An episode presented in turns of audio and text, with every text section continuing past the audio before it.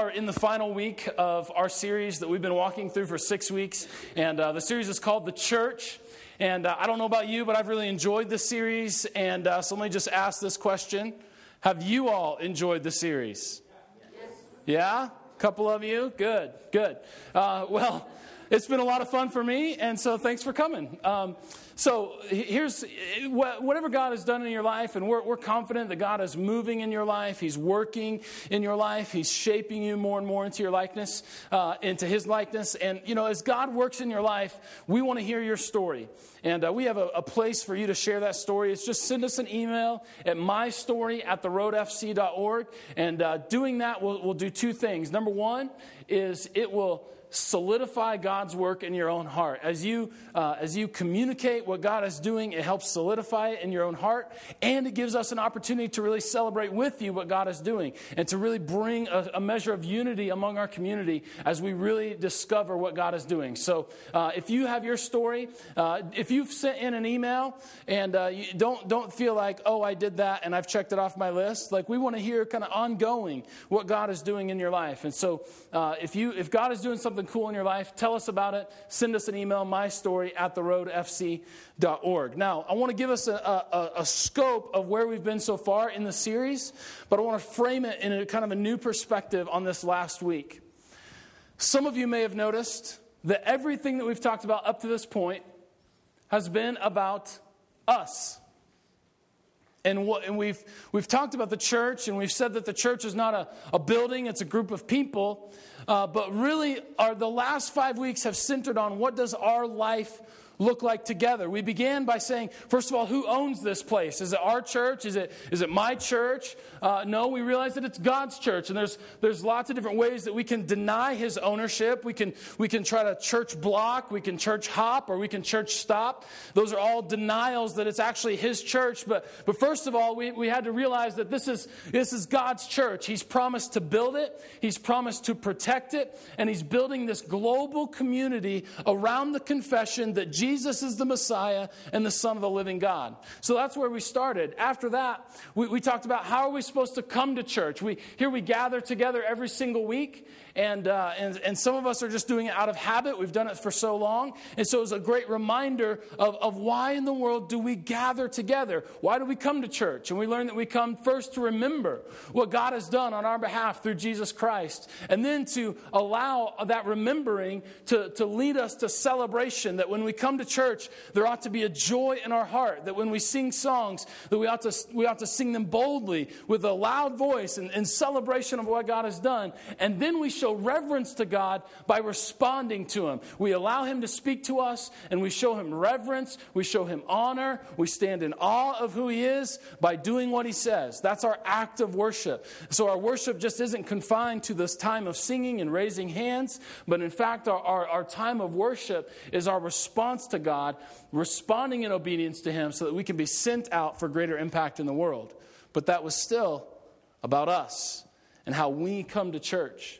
Well, then we really started looking in and we said, what is our life together supposed to be marked by? And we looked at Paul's words and we learned that our life together is supposed to be marked by things like hospitality, by meeting one another's needs, by honoring one another above ourselves. And, and then last week, where we were, is we, we talked about, you know, as we come to church, are, are we really a contributor or are we a consumer? Are we, do, do we think that the church just exists to, to meet my needs and think, things, make things as easy as possible for me? Or am I aligning myself with a church that I believe in the mission that God has called them to? I believe in their philosophy of ministry, and now I want to come alongside of them and begin to contribute in powerful and meaningful ways. And then uh, a few weeks ago, I skipped one. We talked about our life spilling over. And, uh, but it was still really about how do we form and shape our lives so that it can spill over. And so for five weeks, we've been talking about us inside the walls. So, what I want to do this week is I want to talk specifically about how does the church begin to interact with the world that is not part of our community? Uh, how, how do we begin to, to operate and present ourselves to the culture? To the society. Because we, we, you know, we can talk all we want and we could talk forever about what our life together is supposed to look like. But if it's never reaching out, if our life together is not impacting those who are, are not already a part of our community, then, then really we've done, we've done nothing. Because God gives the mission to every single local church. He's building this global worldwide community. That worldwide, ex- worldwide community expresses itself in local communities, and every single local community has one mission. It's given to us by Scripture, it's, it's played out in thousands of different ways in each local church, but every church's mission is to go and make disciples. That we are, we are to go. And in fact, the way this, the, the, the scripture in Matthew 28 is, is um, is worded, the way the Greek is worded, is not so much in the fact that, that we all have to go and be missionaries in some other place, but the way the Greek is structured is it has this sense of in your going. Go and make disciples. Wherever you happen to find yourself, be making disciples, bringing people into the faith, allowing your life to spill over. And so we have to portray ourselves to those who are already a part of our community. In fact, I would, I would argue that the church does not exist for us primarily. But the church is unique in that as an organization, it exists for the people that aren't yet part of it. And we, it is our role and our responsibility to, to portray ourselves in, in such a way that people will be brought into faith. And you're thinking, well, he's going to talk about evangelism again. And, and I'm not. I want to take a little different spin on this and how we are to specifically to interact with members of the broader community. In other words, people in your workplace, people in your neighborhood, people in the greater city of Fort Collins in northern Colorado, how are we as Christians to interact with them? Now, the church sort of has a bad reputation. Can we agree on that? In our culture, in our society, when, we, when you talk about the church, it's like you are going to light a fire under somebody. I mean, you can't hardly be in any environment where the mention of the church or being Christian is, is you're just sort of asking for something. And uh, there's all kinds of reasons as to why people would, would be against the church. Uh, but, you know, just, just some of them. And the one that I hear most often is the church is just full of hypocrites. People that claim to follow this Christ, claim to, to uh, follow Scripture and, and honor Scripture, and yet I look at their life and they're simply not doing that. And, uh, you know, we talked about one of the very first things that I said in this series is that we have got to come to grips with the fact that this global community that God is building is not perfect. Right off the bat, the call of the church is never to act perfectly. Because Jesus says himself that he came to, to save sinners, to bring sinners to repentance. And that doesn't mean that once we come to know him, that all of a sudden, like a, like a magic, like a, like a magic trick, we, our, our lives are perfect. Yes, we are made into a new creation. Yes, our hearts are purified and changed by God, but that doesn't always equal perfect actions in every situation. And so we've got to come to grips with the fact that this global community that God is building is not perfect. Primarily, and reason number one, you are in it. And I am in it, right? And if you and I are a part of this thing, it's not going to be perfect. And in fact, one, I would argue that people that have this, this, this really big barrier to faith is hypocrites in the church. One of the primary barriers of faith is that they, have, that they actually have a, a, a wrong view of God, not necessarily a wrong view of the church. Because they believe that God will only accept us if we get all of our stuff together first. And so if you're here today and you're just kind of doing this church thing and you're, and you're just feeling it out, you're not real sure, and, and this is your barrier to faith, let me say to you today that God accepts you how you are and then goes to work on you to transform you as we open our lives to Him. But so many times when we look at the church and we say, oh, they're not perfect, what's deeper, what's deeper down a couple levels is God won't accept me because I'm not perfect. I don't have all my stuff together. And part of being, you don't want to become what you hate, a hypocrite. But let me tell you, God is a loving God, and He seeks to accept us and take us in right where we're at and begin to transform us through this faith commitment that we've had. Okay? So the church may be full of hypocrites, But that's a great place for hypocrites to be as we continue to be transformed by God. Are you with me? One of the other reasons is um, church just seems to be out of touch. Have you ever heard that one? Uh, church is just like the, the people that go to church don't live in the rest of the world. Have you ever heard that? And, sometimes that, that comes from the way that our church services are structured. They walk into a church, and it's like they've walked into a, into a time zone or a time capsule, and they say, Wow, what I see in the church is not speaking to my life out here. And so these people must live in a different place that, that I live, right? And so the church, many times, the barrier or the, or the baggage that the church has is that people just feel like it's completely out of touch. Or sometimes I hear this quite often people in the church, sometimes, and a lot of times these will go together. Not only are they hypocrites, but they're under the perception that they're better than me, they're holier than thou, that, the, that they act snooty and, and above and as, as though they're better than me. Or sometimes I hear, you know, the church isn't interested in me, they're only interested in my money. So, church, I would say to you, we've got some work to do when it comes to how we interact with people who aren't part of our community, we have work to do. And I suppose that part of the language that we use isn't helpful either. Because people will come to church having all this, these sort of perceptions and this baggage about what it means to be a part of the church. And then they hear us talk, and we'll say things like them, us and them. And we'll, we'll automatically sort of create these lines of division between I have Christ and you don't there's a clear line of division there, and so it makes me better than you. Now, there is a line of division. They've, we've made a faith statement and they haven't, but we can't, per, we can't make that division clear to them.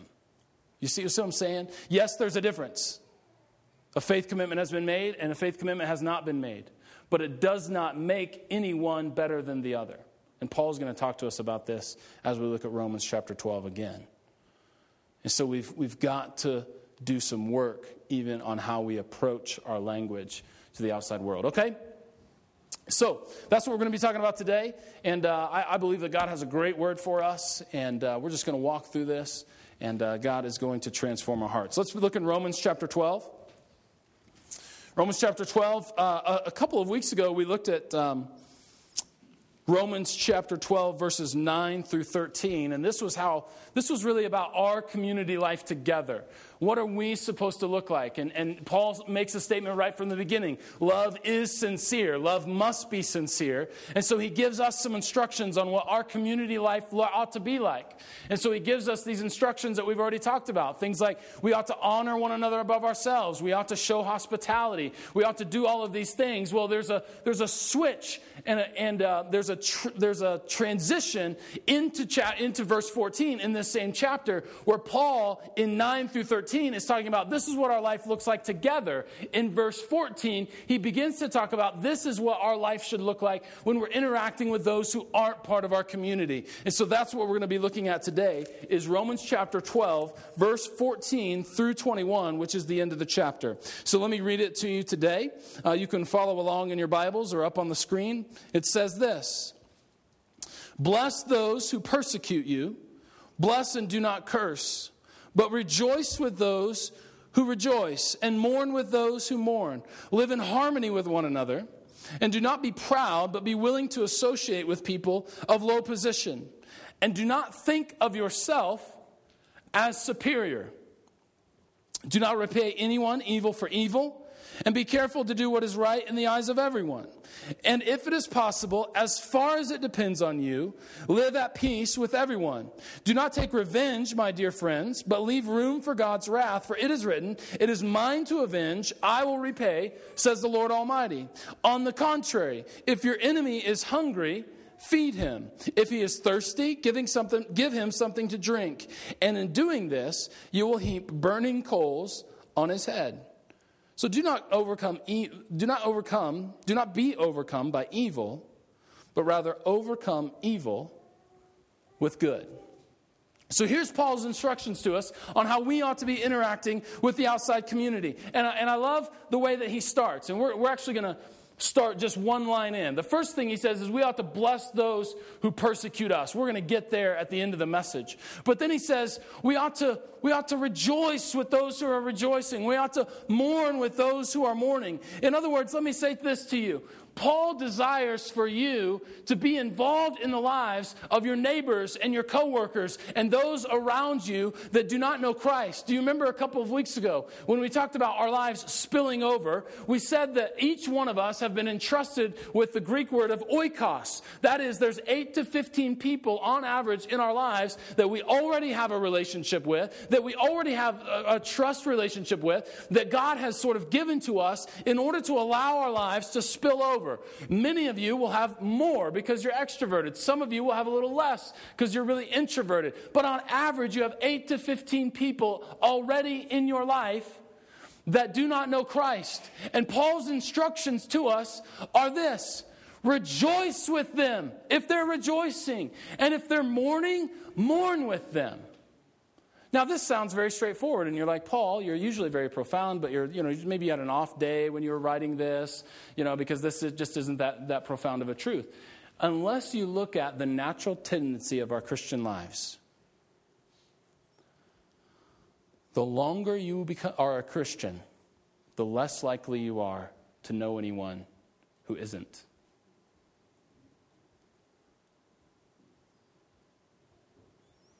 And so, for many of you, if you've just come to faith, your oikos is a lot bigger than 8 to 15. And for some of you, if you've been a Christian for decades, you're like, 8 to 15, I'd be lucky to find two. Because our tendency as Christians is to, is to mark ourselves off, draw a line around us like you used to do in the playground, and say, This is my little bubble, this is my little circle. And I don't want to interact with anyone that doesn't know Christ or can't build me up in the faith. And what Paul is saying is there ought to be some level of intentionality in your life where you are rejoicing with those who aren't part of the community. But when they rejoice, you join them in the procession. And when there's, when there's mourning, you join them in their tears. This is, this is sort of a word picture of a way of saying that we have to live life with those who aren't yet part of our community. Because we've drawn so distinct lines and we've, we've created such a strong Christian subculture that we have a hard time breaking out of that subculture and really entering into the lives of people who need the hope of Christ. And I can see that all of you are very quiet, and I wasn't expecting very many amens. But it's a responsibility of ours, Paul says, to engage in the lives of those around us. I think, I think, I think the reason that we tend to create these subcultures is because we're, we're afraid that if we, if we begin engaging in the lives, if we begin involving ourselves in the messy, muddy lives that we have, that our neighbors have, that our coworkers have, that we'll catch sort of some sort of non-Christian disease, right? All of a sudden we'll get dirty. So, in the name of purity, we, we mark ourselves off. We create a subculture. Yet, when we look at the life of Jesus, his hands were very dirty in the lives of people who needed hope. And so, Paul is calling us to the same thing the very first instruction that he gives us when he talks about uh, how do we do, how do we involve ourselves in the lives of those who aren't yet a part of our community is number one engagement. And what we have had a tendency to do is disengagement in fact, a lot of times what we've done is we've, we've sort of created this little bubble around us, and, and, we, we say this little bubble is going to heaven when we die, and that, that world out there is not. And so if we can just step out of the bubble long enough to snatch somebody in and bring them in so they get a ticket on the J train. Huh? If we can just get them a ticket on the J train and then they live inside of our bubble, then, then eh, you know, the more people we can get inside of our bubble, the better. And what Paul says is there's not really a bubble. We ought to be operating in our lives, yes, being built up by the community of God, it, gathering together on Sunday mornings to be encouraged to hear from Him so that we might be drawn more and more into His likeness. But we also ought to be engaging with the rest of the world, in our, with our neighbors and with our coworkers. There ought to be this level of engagement where we're rejoicing with them where they rejoice and we're mourning with them when they mourn. But what happens if you don't know that they're going through something that causes rejoicing? You can't rejoice. And if you don't know that they're going through something that requires mourning, you can't, you can't shed tears with them. You can't mourn with them. And so, this word picture itself assumes a certain level of, of, of, relationship with those who are outside of our community. It's a powerful thing. And our tendency is to disengage ourselves from the world because the world is, is awful and dangerous. Yes, the world is awful and dangerous, and it can bring you down, which is why there has to be a balance. Community with believers to be built up, then sent out to go and make a difference for the kingdom of God. And what happens is we miss the sending out, and we live our whole lives here. In fact, part of the way that we've structured our ministry here at the church is we don't have a large obligation to fill the church calendar because I grew up under a church model that said we, we've got to come to church Sunday morning, Sunday night, Wednesday night. We've got to have Bible study another night after that. There's another night of the week that is prayer night. There's another night that is social night. And so all of a sudden, five nights are taken by the church, and my marriage is falling apart, and I don't have relationships with my neighbors. But at least I'm going to church a lot. Right? And so the way that we've structured this church is let's come together, let's value our time together, let's hear from God, and then let's be sent out. And we're not going to fill your calendar with a lot of church activities so that there are margins in your life to rejoice with those who are rejoicing and to mourn with those who are mourning. And so it's like in, there's, there's margins intentionally built into the simple structure of this church. So, all that we ask you to do as a fully engaged member of Emmaus Road, what we call a covenant partner, what we're asking of you is to come to church on Sunday, be in a life group, volunteer at the church, and serve the community. Four things. That's it. We're not asking you to go to a game night every week. When you join a life group, we don't make you sign it in blood. When you volunteer, we don't ask for any distinguishing birthmarks right? Because we know that your life and the seasons of your life change, and we want to allow that margin, all right? So that's the first thing that Paul says engagement versus disengagement. Now, that's a pretty good sermon already, but Paul has more for us to say, okay? Or more for us to learn. So he says, uh, he says, tied into those things, do what is right in the eyes of everyone, live in harmony with one another. And then he says, he wants to nail down a point that he said, this ought to be a mark in our lives together. Do not think more highly of yourself than you ought, but think of yourself according to your faith. And when we talked about that a couple weeks ago, we essentially said that if we realize that faith is sort of the great equalizer, that all the ways in which the culture tries to create lines based on, on the color of your skin or your economic status or where you live, live under the church and under faith, all of those lines disappear. We're unified at the cross of Christ. And so then we can begin serving and make a difference in the world. That's his word for us together as a community. He wants to take that same idea. You're not superior than anyone else. And he wants us to take that idea into the outside world as well. And so he says to us, do not think of yourself as being superior than anyone else and, and be willing to associate with people of low position. And what Paul is saying is he's giving us this idea both inside the community and outside. Do not posture yourself as being better or more superior than anyone else. And I was thinking about this, and, uh, and I was thinking about how our culture and our society does this in so many ways. And I was really trying to come up with an illustration, and then the Lord gave it to me through National Public Radio, NPR. Maybe some of you heard this story, right?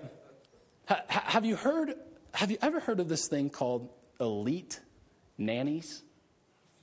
Elite nannies? That name is intimidating. In fact, if I had a basketball team, I would name us the Elite Nannies. And people would be like, oh man, we're never going to beat the Elite Nannies, you know? The Elite Nannies are coming to town, they're going to destroy us. Okay, so that's, so I'm just saying, that's an intimidating name. Elite Nannies, here's the idea the super rich, the hyper rich in New York City will hire nannies and pay them a cash salary of $150,000 or more per year to nanny their kids. This is not does, this salary does not include all of the free housing that they get, the free vacations that they go on with the family because why vacation with your family when you could vacation with your nanny, right? That's that's, I'm coming up with some good stuff. You can tweet that if you want. That's good stuff. Okay, so the, the idea is the elite nanny. And these elite nannies have to display special skills in order to match themselves up with, with you know, certain families. Like, like one elite nanny, one of the, the special skill that is required is that you drive a Zamboni because the, because the family owns an ice rink, right? And so we can't have a nanny that can't drive a Zamboni, or we own a private island. So our nanny has to be able to uh, like ford a 28 passenger boat to our private island. They've got to be able to do that. That's these special skills. But the primary special skill, you got y'all stick with me. I know that I'm talking about elite nannies and you want to check out, but stick with me, okay? The primary skill that they're looking for in the elite nanny that they're going to hire for their family is connectedness to other elite nannies. Why? So that their kids don't have to grow up around middle, middle class children. If they can hire a connected nanny, then they can have really rich playgroups. And then they won't get the middle class disease because they're better than them. And this all sounds a bit ridiculous until you realize I wonder how many times we treat ourselves as elite nannies, posturing ourselves as being better than those who are not people of faith because the grace of God has found us and we've responded to it. This us and them language in the church has got to stop if we're ever going to make a difference in the world, if we're ever going to make disciples in our going, we can't treat ourselves and posture ourselves as the elite nanny. So Paul says, not only in your life together, don't think of yourself as being better, but also in your life, in your interactions with those who are not yet people of faith, don't posture yourself as being better than them. Very practical words from Paul. Now he goes on to say this Do not repay anyone evil for evil, but be careful to do what is right in the eyes of everyone. And if it is possible, as far as it depends on you, live at peace with everyone. Do not take revenge, my dear friends, but leave room for God's wrath. For it is written, It is mine to avenge, and I will repay. And if your enemy is hungry, feed him. If he's thirsty, give him something to drink. And in doing this, you will heap burning coals on his head. Do not be overcome by evil, but overcome evil with good. And we have to realize that Paul is giving these instructions to a church who is being persecuted. The evil is being brought against them in radical ways. It's not just that they made fun of him because he carried his Bible to school. It's not just they wouldn't allow the Bible, the Bible study at the preschool or they wouldn't allow him to sing Jesus Loves Me. I mean, there is evil being perpetrated against the people of faith. And Paul says, I know that your natural reaction is to go and get them, to, to perpetrate evil against those who have done evil against you. But what Paul says is we ought to seek to bless them. We ought to seek to pray for them. If they find themselves hungry, we ought to feed them. If they find themselves thirsty, we ought to give them something to drink. And in doing this, love is sincere. And remember the opening line of this section love is sincere. Love must be sincere applies not only to our life as together as a community, but also in our interactions with those who are outside of the faith community. That in doing this, we are living in ways that demonstrate the tremendous, the powerful, the ever seeking, the never failing love of God in people's lives. And so it is, nat- it is most natural for you to seek revenge against those who have done evil. But Paul says it is not revenge that we ought to seek. But we, it is something that, but rather we don't seek something, we have something to offer. and that is forgiveness and the love of God. It's a powerful word that Paul gives us. And what he's essentially talking about is forgiveness. I would say one of the most powerful marks of a Christian when it comes to interacting with those who aren't part of our faith community is our reaction to persecution. When someone has wronged you, what is your reaction? And in many ways, that is the crux of our Christian life. Not how are we proactive, which is important and we need to do, but how do we respond or how do we give? What does our reaction look like? Now, I know that. Um, I know that in a, in a culture and in a, in a society, in a world that says, man, revenge is what's necessary, they make, whole, they make entire movies where the entire plot line is this person was wronged, they're going to get revenge, and then at the end, they kill him in a big bang up, and then we, we all pretend like that's great. Like, good job, they finally got their revenge. Hooray. The thing about the kingdom of God is it takes what's most natural in the, in the culture and flips it upside down. The kingdom of God is an upside down culture, or is an upside down kingdom. And so Paul's really talking about this, this act of forgiveness. And, and when we look at this, and because we live in a society where this is so ingrained in us revenge, get back, eye for an eye, tooth for a tooth, which is not permission to get back at them with equal force. The Old Testament law is speaking to us about our natural tendency to overdo the revenge. So if they hurt me to, to A degree, I'm going to hurt them to a B degree. And so this Old Testament law is actually a, a law of restraint, not allowance. And so our natural tendency is, I'm going to get back at you tenfold. And Paul says there's a better way that this radical forgiveness in line with the love of God is what we're called to do for our enemies. And some of us would say this is having no backbone. This is just allowing ourselves to be run over. And some of you would say if the evil that has gone against you, if you forgive that person, then it's giving up your case and saying that the evil that was perpetrated against you is okay. That somehow, if you forgive that person, then it's a way of saying that what they did was all right. And what Paul says is that if we forgive, we're not, we're not letting go of our case. We're appealing our case to a higher court.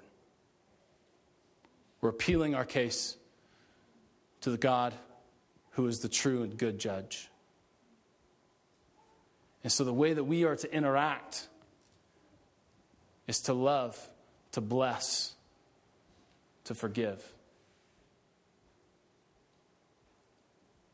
It's a powerful message, it's intensely practical. And although it's easy to say or easy to communicate, it's very hard to live out. And we all need the power of God to interact in these ways with the kingdom of God. Now, I want to go back to the beginning, where Paul's first instruction in verse 14 is this Bless those who persecute you. Bless and do not curse. I heard a story of a little boy who had a condition that, even though he continued to age, his body did not continue to develop. Which meant that in eighth grade, he looked like a fourth grader. And as you might imagine, in public school, he was picked on in really terrible ways. And every day he was bullied. And every day this, this little boy came home crying because of what other kids had done to him. And every day his father got down on his level and said, Did the boys pick on you today? Yeah. Is there a leader among the group? What's his name? Scott. Scott's always picking on me. He's always leading the other kids to do it. What kinds of things did they do? They pushed me against the locker. They bullied me here. They beat me up on the playground. And this dad, with a loving and affirming voice, said, You know that whatever these kids say, that I love you no matter what. Do you know that? Yeah, Dad.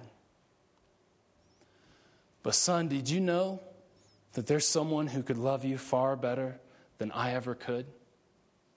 Do you know who that is? Jesus. That's right, son.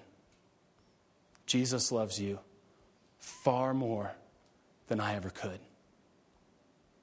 These boys that pick on you, would you consider them to be your enemies? Yeah. What does Jesus say to do for our enemies? To bless them? Son, can you think of any way that we might be able to bless Scott? And this little boy in eighth grade who looks like a fourth grader said, We could invite him over for a sleepover. Let's do that, son.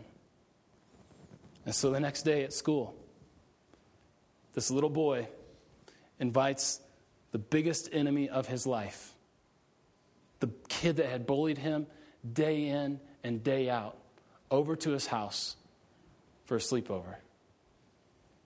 Scott accepts. They go over. That weekend, they spend some time together. And Scott says, in eighth grade, every single day I have picked on you. I have made fun of you. I have beat you. I have called you names. Why in the world would you invite me over for a sleepover? And this little eighth grader that looked like a fourth grader had the opportunity to share with him the love of Jesus. And that night at the sleepover, Scott accepted Christ. And together, they started a Bible study at their school.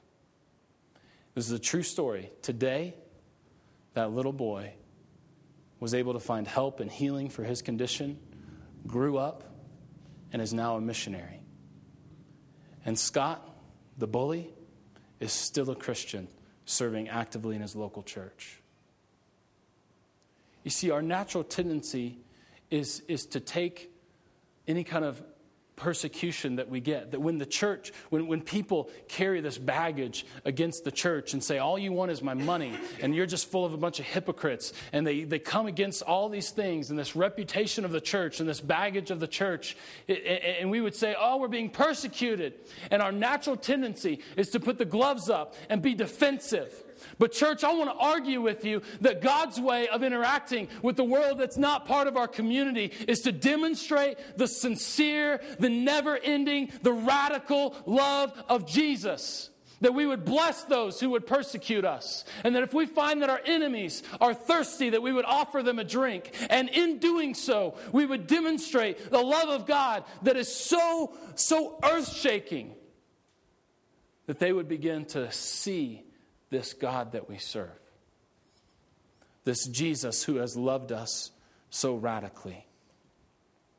Because we might ask, what in the world makes this possible in our lives? How in the world can we love like that? There's only one way. The only way to love like that is to realize how deeply we are loved by the God whom we've given our lives to. That's the only way. Only way we can reciprocate that kind of love is to know that God so deeply loved us first. And so, church, this is how we're to interact. I believe that Paul's instructions here just sort of summed up. Our first, we have to realize that we are no better than those who are not yet people of faith. And Paul says the very first thing is realize that you're not better than them and get involved in some lives. rejoice with those who are rejoicing, mourn with those who mourn.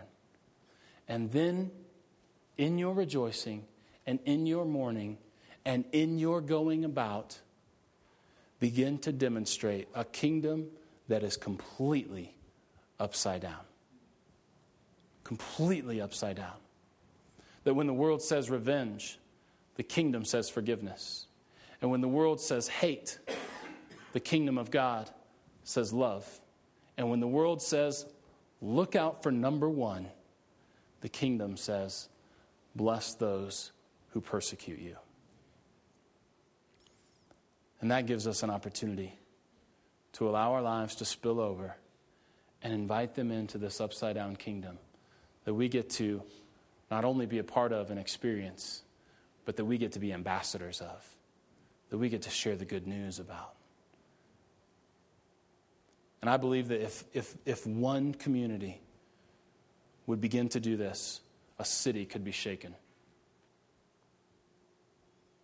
Do you believe that? That if we really took this seriously, and if we began to, to live in the ways that are according to the kingdom of God and Paul's instructions here, a city could be shaken, a state could be shaken, and a revival could break out all over this nation and this world. If we live in these ways, ultimately what we're demonstrating is the hope of Jesus. Ultimately, what we're demonstrating is the hope of Jesus, hope that's available for us today, real, authentic hope. And so, when it really comes down to it, and this is what I want to share with us at the very end of this series, what it really boils down to is this that together we are to be a people of hope. I like that. That together we are to be a people of hope. And it's sort of this, this collective nature of all of us working together, all of us going into our neighborhoods and our workplaces and our schools. And we all have these different circles of influence all over the city. But if we work together,